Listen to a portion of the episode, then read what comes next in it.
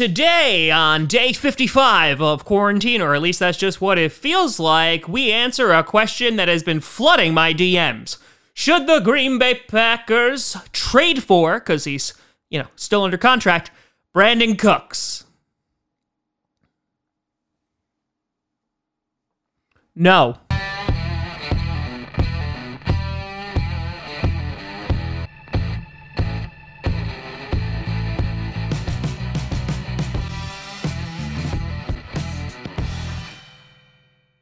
Crossy Posse Packer Nation. Welcome to another episode of Packcast, the podcast where you don't have to be a Packers fan, but it sure does help. I'm your host, Tom. I'm totally buying that new Packers draft hat. You see that thing? Ugh. It's going up on this wall, and I'll never wear it.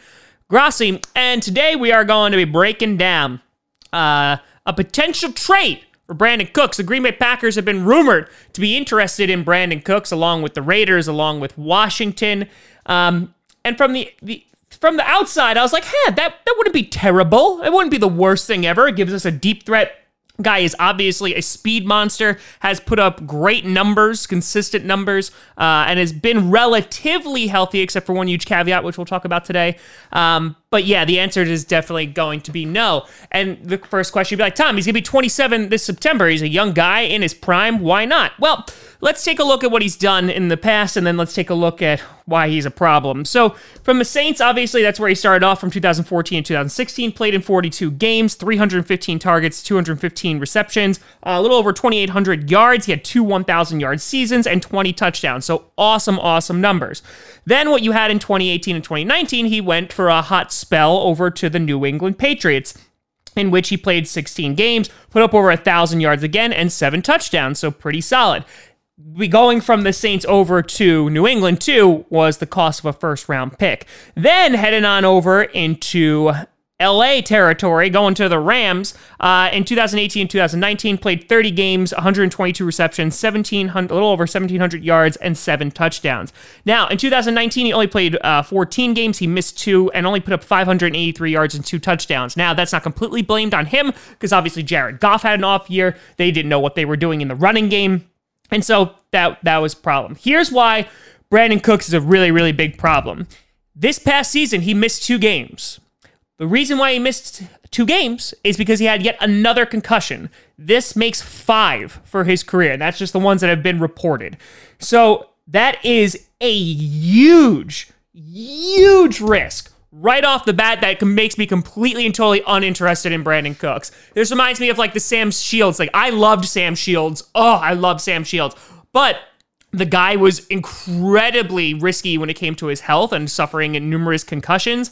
And for the Packers to, to bring him on, I would be so concerned. Not only is he going to be expensive, we'll talk about in a second, but just the health risk alone. And we obviously, we want a deep threat. We want a guy who's a speedy receiver. But at, at that cost, and to think that we also had to trade for him as well, because he's in the midst of a five-year, eighty-one million dollars contract with the Ram. He has an average salary, uh, an annual salary of sixteen point two million dollars, and they have now the Rams have an out in twenty twenty-one, but he's on the books for years to come.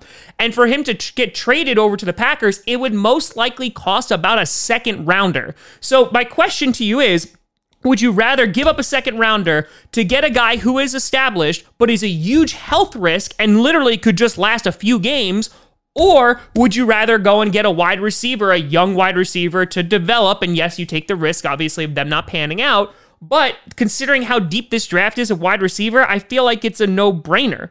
I I feel like th- that this is not even a question at this point. But for me, not only would he cost a ton of money for the Packers, and I believe his... um.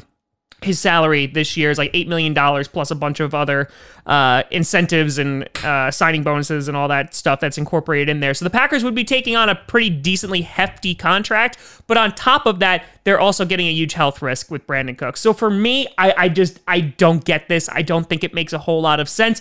Again, I acknowledge the Packers need a wide receiver, even with the signing of Devin Funches, but we're going to address that in the draft. So no, no Brandon Cooks. But let me know what you think down in the comments below. You could always find me at Tom Grassy Comedy dot com or on ta- ta- blah, blah, or at TomGrassyComedy, all social media you see down below. Check out Packcast on SoundCloud, iTunes, Google Play Music, Spotify, and of course YouTube. And a big shout out and thank you to all the Patreon members or Patreon.com slash TomGrassyComedy. But thank you so much for watching. I'm Tom Grassi. And as always, go Pack Go.